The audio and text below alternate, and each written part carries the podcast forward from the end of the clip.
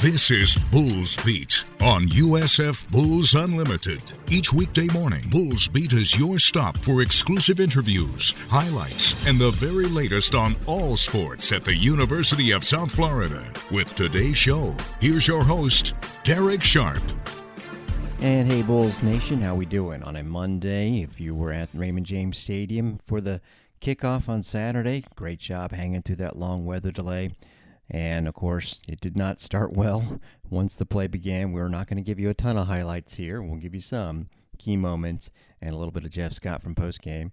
It is not just the football recap on a Monday. There's a lot to go over this weekend, and in this segment, we are going to highlight volleyball because what the team of Jolene Shepardson did this weekend was fantastic and definitely deserves headline billing. We'll also, in our second segment, give you plenty of highlights from yesterday's win for women's soccer, ending a three match losing streak. You'll also hear from Denise Schilte Brown and goal scorer Georgia Brown from after the game. Men's soccer cross country also in action this weekend. It's a Monday, so we'll do our full separate conference show about 15 minutes worth later in the day called Around the American. We have a bunch of football games to recap along with the full weekend in soccer and volleyball as well. Starting off with what happened at Raymond James Stadium, and it was a tremendous crowd. A lot of people there from BYU, and they had plenty to cheer about right from the beginning. We were all ready to get to kickoff. Did not really see any bad weather on the horizon, but there was definitely lightning in an eight mile radius. And two and a half hours later, we were ready to go and the Cougars were really ready to go. They had a 21 0 lead before the midway point of the first quarter. Puka Nacua, as you know, on an end around 75 yards, he's a receiver. Just needed one good block. The Bulls were geeked up, ready to stop something up the middle, and they couldn't. Then, listen, the Bulls could have played their best and still lost this game. I want to stress that. And I know people are uh, mad and upset with the result, and some people are calling for coaches to get fired already. You know, if that's the case, then every team that lost by 30 should fire their coach. I mean, this is a really good team the Bulls play. Might end up being the best on their schedule. Their quarterback, Jaren Hall, is going to be an NFL draft pick. He made great decisions. He made the Bulls defense look, in my opinion, worse than it really is. In other words, things are not going to start off 28 nothing every game. Now, if they do, guess what? The people that want jobs to be had will get their wish. I just don't see it that way. But unfortunately, that's the way it went down on this Saturday night at Raymond James Stadium. I'll also say if this sequence goes in the Bulls' favor, then we're talking about a different sort of game. Again, the Bulls would have had to play great. Even if they played their best, they still could have lost this one. That's how good I think, anyway, BYU is. Unbelievable offensive line, pressure defense, solid defensive backs, great linebackers, and very confident in their offensive line. On the second drive, Dwayne Boyles stuffs their Christopher Brooks on third and one, and from their own 43, the Cougars go for it, and Brooks gets the ball for a seven yard run. Then the sequence listen, if this goes the Bulls' way, obviously it doesn't win the game, but check out these two plays back to back. They kind of set the tone for that instant 21 0 lead, which would stretch to 38 0. Antonio Greer not on the field for the Bulls. Here's a swing pass to the right, too high for Brooks. Bulls scoop it up. Amaris Brown has it. If this is a live ball, this is a South Florida touchdown. He'll run it all the way in, and there's no whistles. That may be six for the Bulls. It went through the hands of the running back Brooks and the question will be was he behind the line or not? On the field, the play is touchdown, South Florida. Here comes the official call. Still more discussion. After further review, the pass was incomplete. It was forward. It'll be third down from the 29 yard line for BYU. So the Bulls' touchdown comes off the board, and it will be third down and 11 for BYU. BYU 46% last year on third downs. That's a good mark. And as we mentioned, their fourth down mark was outstanding. Handoff. They run it up the middle and they've got the first down. Third and 11 from the Bulls 29. You got to hold them to a field goal there, or field goal attempt. And they couldn't do it. Bulls actually called timeout after the next play, another 12 yard run. BYU would score, and then the play after Jimmy Horn Jr. goes for 12 yards on the Bulls' own version of an end around. Gary Bohanon is intercepted by Max Tooley. That pass was one of the many plays that BYU made. Jeff Scott spoke about what happened there and the overall play of Bohanon. Yeah, that, that interception on that, um, you know, that was a tough swing ball. Uh, he was expecting that guy to get blocked. We had an MA um, on, on that. Um, you know, it, it's tough to evaluate uh, Gary. Really, I just didn't feel like we were in sync offensively. I felt like uh, they stopped the run pretty good up front, and uh, if you can't run the ball, it's very, very difficult to get in a, a throw-in contest. They like to drop eight people, and there's a lot of guys back there. Uh, I just never felt like, uh, you know, maybe there was one or two drives, but outside of that, we really were not able to get in a rhythm, and um, you know, just uh, really never got settled in, you know, what we were doing and, and confident in, you know, our plan of what we were doing. So, you know, we'll go back and, and evaluate that and look at what we're doing, and and uh, but you know, I have confidence in Gary. I've watched him since he's uh, gotten here, and um, I've got confidence he's going to have a really good year for us. But um, you know, we'll, we'll go back. I'm sure he's got some things he'll he'll improve on, and, and we got some things at all the other positions.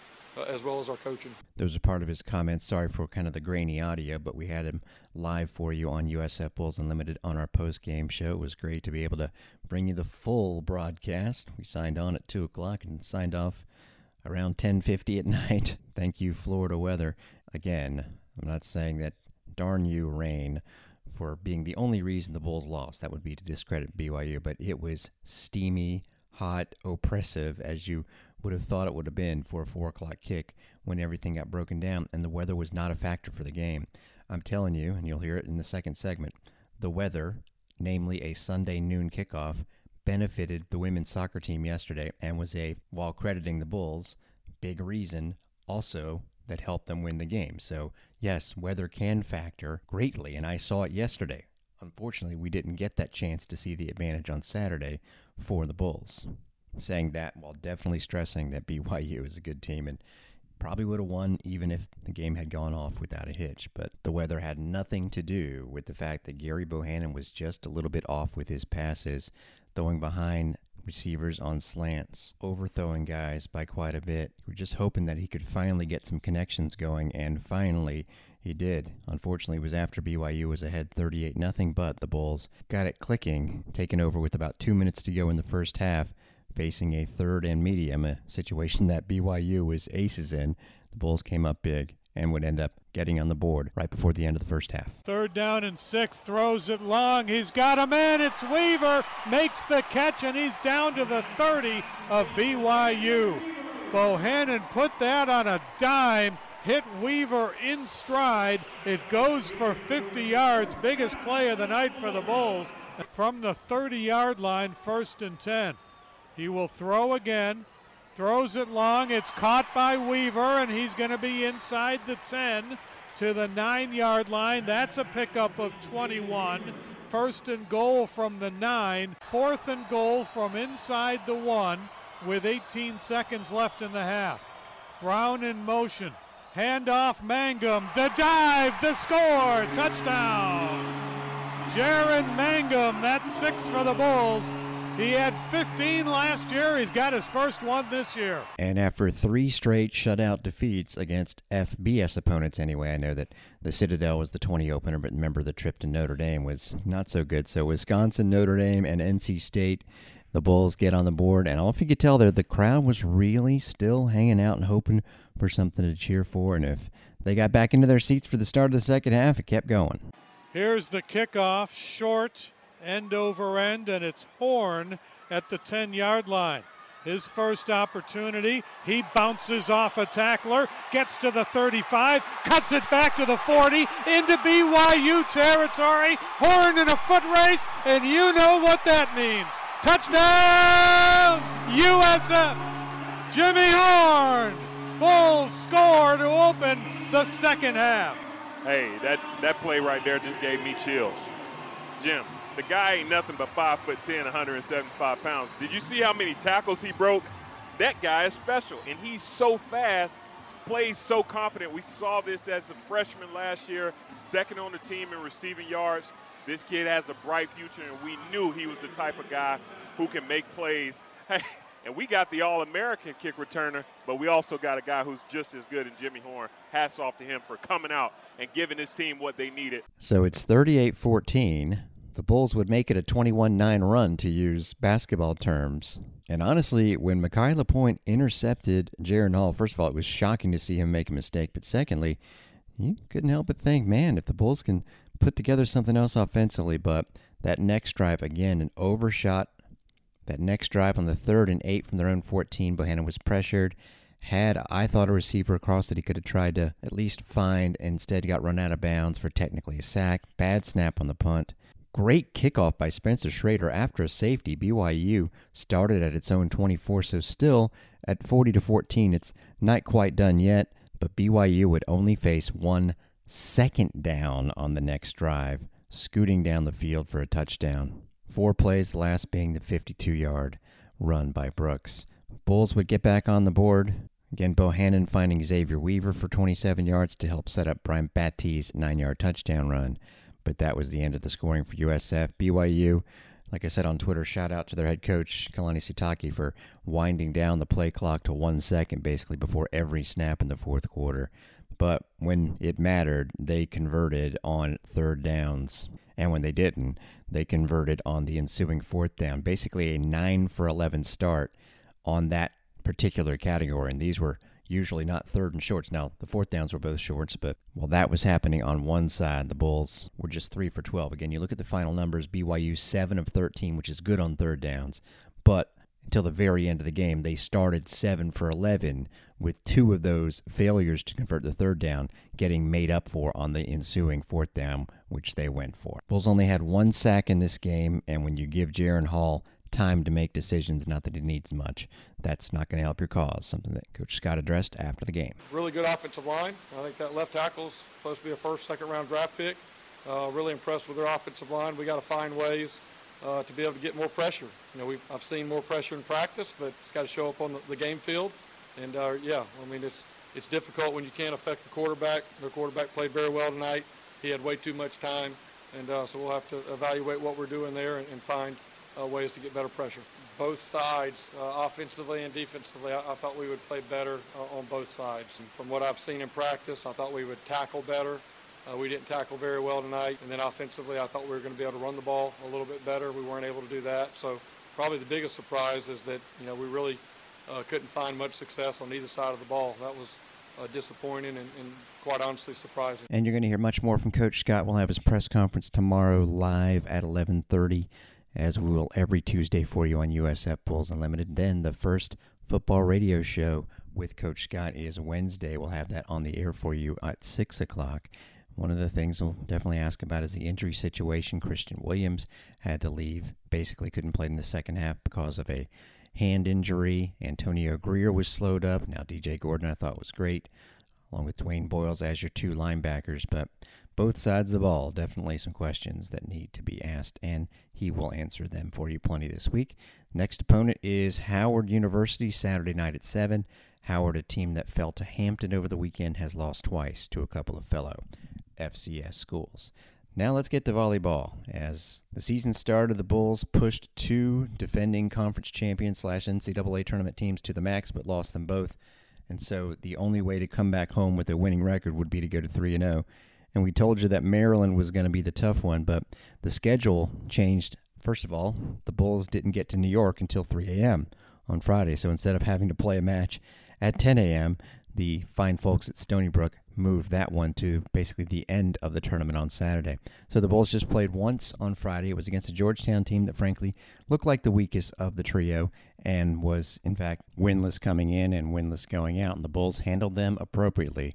15 to 4 lead in the first set en route to 25 13, then 25 16, 25 17 to close out the sweep. Both of those were closer at the beginning of each set before the Bulls took off. They hit 381 with Amanda DeWitt and Maria Andrade both getting 10 kills. Tizzy Poyes adding seven. No errors. The Bulls' middles were fantastic on this weekend. And the blowout nature of the match was a perfect little setting for Maddie Lyons to make her return to the court for the first time in a year and a half. She tore her ACL in the previous spring and was able to get a kill recorded in that stat book also. Then came the tricky one Maryland, a squad that, again, in the Big Ten, which is so good, had your two teams in the national championship match last year. So to go below 500 in the Big Ten, you could still be a good team. Maryland was a perfect example. They went 12 and 0 outside of that conference last year. And in those 12 wins, only dropped two sets. Well, they had gotten beat by FGCU last weekend. Bulls win the first set, but then Maryland puts it down on them. They go on a 20 to 5 run, ending the second and starting the third. The second set Maryland score was 25-12, closer in the third 25-20. But just like that, the Bulls completely turn the tables. Remember, they had gone down two sets to one against both South Alabama and Ball State. Well, in this case, they controlled the fourth 25 15. Bulls had that two three point lead thing going up until 15 to 12. They would score five points in a row, and then from 20 to 15, Kelsey O'Laughlin served out the set. And those five points in a row became 12 in a row. A 7 0 lead in the fifth set, a 15 to 4 win, a big one for the Bulls. 17 kills against just four errors from Marta Cvitkovic. Again, the freshman Andrade was kind of the leader as far as attempts.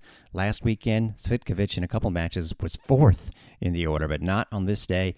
The four outside hitters between she, Pugliese, DeWitt, and Andrade all got fed between 23 and 31 times, so a balanced attack for the Bulls. And even though Maryland, which is among the nation's leaders in this category, had 15 blocks to just three for the Bulls, the Bulls actually had 13 more kills. For Maryland to just have 39 kills in a five set match, that is an extremely low number. Then it was just about trying to finish things up against Stony Brook, the host who had gotten swept by Maryland and beat Georgetown in five sets, you figured would be a relatively easy win. Stony Brook actually forced the Bulls into a fourth set, and the second set was close. Bulls had to come back to win it 25 23, but they take the four set victory 3 0 and are 4 2. We'll talk later in the week about their next set of matches, but against Stony Brook, mentioned the middles for the Bulls. Ali Barnhart, seven kills, just one error, hit 462. Mary Hendricks Walker, five kills in six attempts. So, yeah, the middles for the Bulls were outstanding. Pugliese actually led the way with 11 kills with no errors herself. Can't wait to talk to some of the members of the team later on this week. Not going to be at the school today, of course, it being a holiday, but we definitely wanted to do the show for you, obviously, as you're listening to it. CC Clausen had 18 digs. She is closing in on the school mark for most in that category in her career. Great weekend for volleyball. They head to Texas again for the third weekend of the season. More Bulls Beat now. Once again, here's Derek Sharp.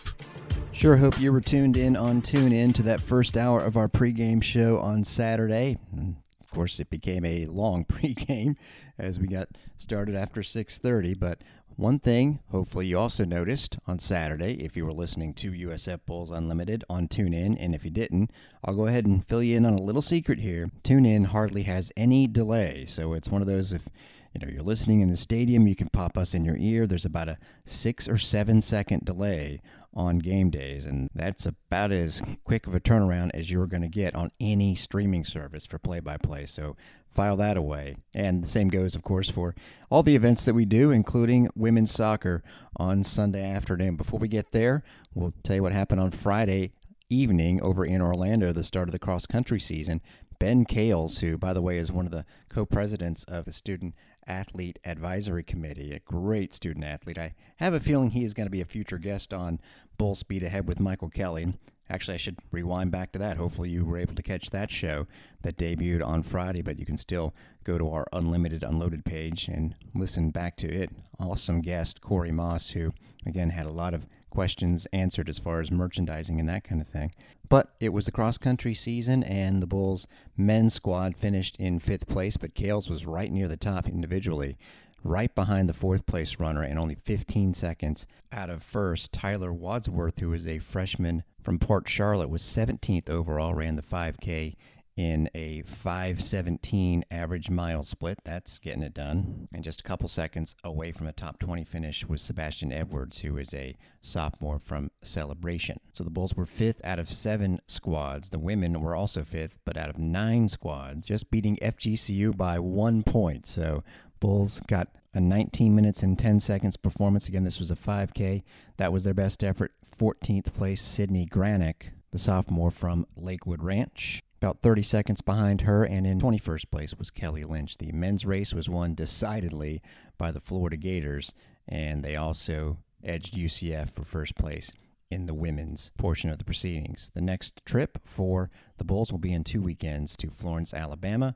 Two weekends after that, Bethlehem, PA. The Bulls will host their own race on Friday, October the 14th, and then two more weeks before the conference meet. Again, the cross country season is not going to be, you know, like 10 or 12 quote unquote games. You can't be running races every few days. So that's kind of how that maps out. Let me give you a map for this week in soccer. We had a game on Sunday afternoon in the scorching sun, which, as I hinted at, favored the women's team.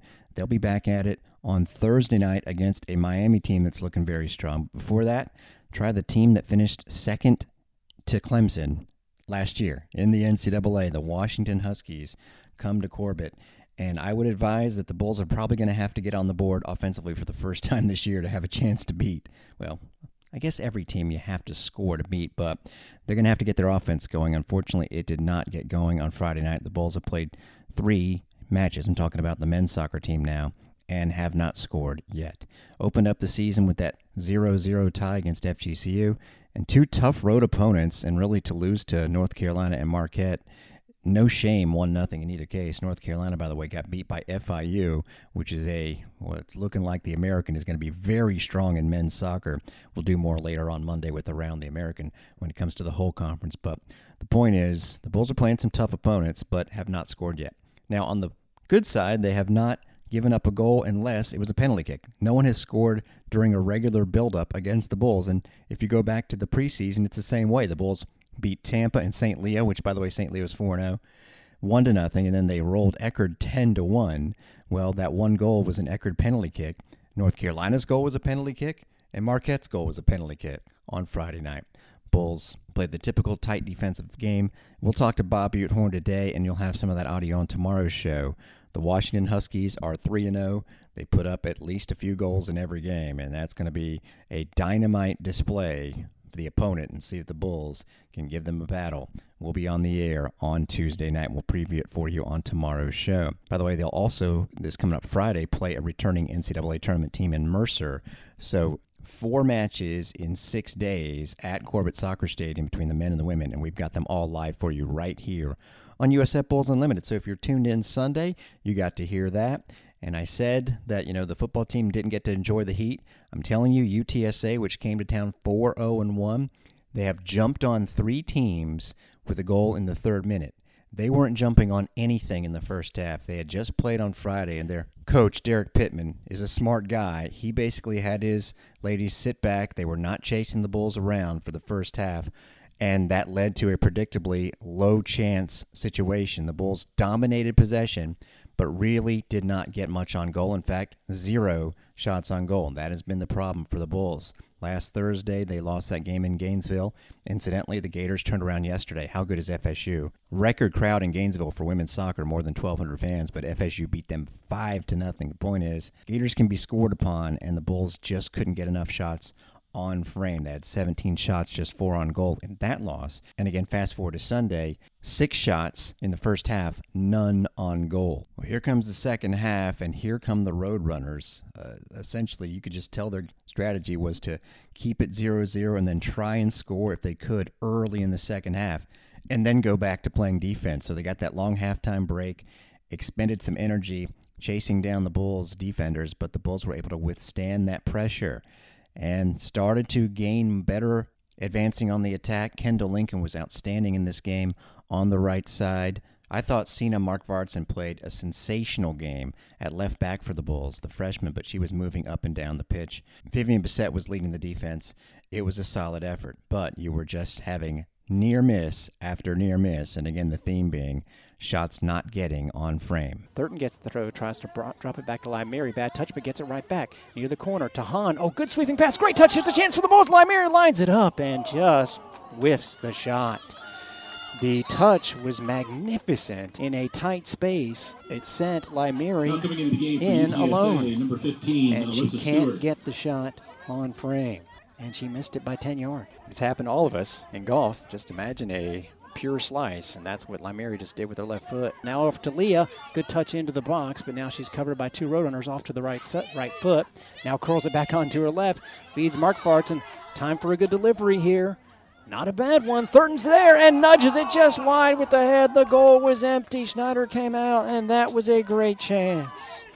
Roberts has it. Bulls. Boy, UTSA is tired. Lincoln might take a burst here and try to get around Date. She does. That's a good ball. Roots possibly there, and Markvartson squares it for a volley, but wide. Sina Markvartson played it right onto that left foot. What a ball, and what a move by Lincoln. There are five minutes and 55 seconds left. And UTSA is in hold on for dear life mode. and try and stall mode. They were taking their time with goal kicks and throw ins. The official did a nice job of stopping the clock, recognizing this. Now, the Bulls had lost three in a row. All three of those games were tied with 15 minutes or less to go, and the Bulls gave up late goals. UTSA was 4 0 and 1 and scored a late goal to beat Kansas State for its first win over a Power 5 opponent. So recent events were favoring the other team, but fortunately, that's not how it played out. 313, Bissette's going to play it in from near midfield. She's got a cannon of a leg, and that is a good long ball. Brown maybe on the end of it, and it's headed in! Georgia Brown, how sweet! And the Bulls take the lead. Schneider came out to play it. Net was vacated. Georgia Brown does not miss the target. Second shot on goal all day, and there was no one in the goal. Let's go. Obviously, we've talked about this with you in the past, George, as far as using your head. But let me just ask you about specifically did you know that the target was vacated? And was it a pretty simple goal in the end? Yeah, I actually heard the keeper coming out and calling for it, so I knew if I got there first, she was not in her goal, and all I had to do was really direct it in. And I mean, I was in front of the goal, so that was a pretty simple task in the end. You had seven last year. Do you remember roughly how many were off your head for Austria? Uh, yeah, I think it's actually five. Okay. So like, I, there was a running joke that I only scored with my head. They'll take it. That To you, Denise, you'll take that, right? Two goals? Yeah. Yeah, this season, yeah. But with our head. But you are. We're just saving the ones for the feet. center back. I would I would expect they would be. You know. I was so I was following the ball, the path of the ball, and saw it was gonna. Did you even look, or did you know? You had your back to the goal, right? Yeah, yeah, I did have Yeah. my back. It was just a flick on, but I mean, I kind of knew where the goal was, and as soon as I turned around, it was already in the back of the net. So And did you last thing about the goal, which is a big topic, and I love it. Uh, did did you know was that uh, clear that Vivian was going to serve it in the whole time, or was there e- even a second thought about how that was going to It's the unfold? English Army, right? of course, we have our English army in the in the box, and we're making the most of it. All right, tell us about the English Army. I guess Lucy's part Oh, of that too. yeah, there's just you know you have we have good good strong players. We have the uh, American Army and the English Army, and then the Army. Spanish Army. the Spanish Army is a little deficit in size. They're still good though. The German army made a feature as well. Oh, they did, yeah. so you don't know which one you're getting. Was it, based on how things are going, difficult to keep it together and keep doing what you guys normally do because? Yeah, I think I think from the coaching staff alongside with the players, it was hard to hold your emotion because um, desperation was starting to sink in. you know, you saw that a couple late long balls that were wasteful, um, but understandable. You're just you know you're you're looking for that moment to, to break through and and score the goal. Um, I'm I'm glad it came. I feel like that can calm us down a little bit and continue to build.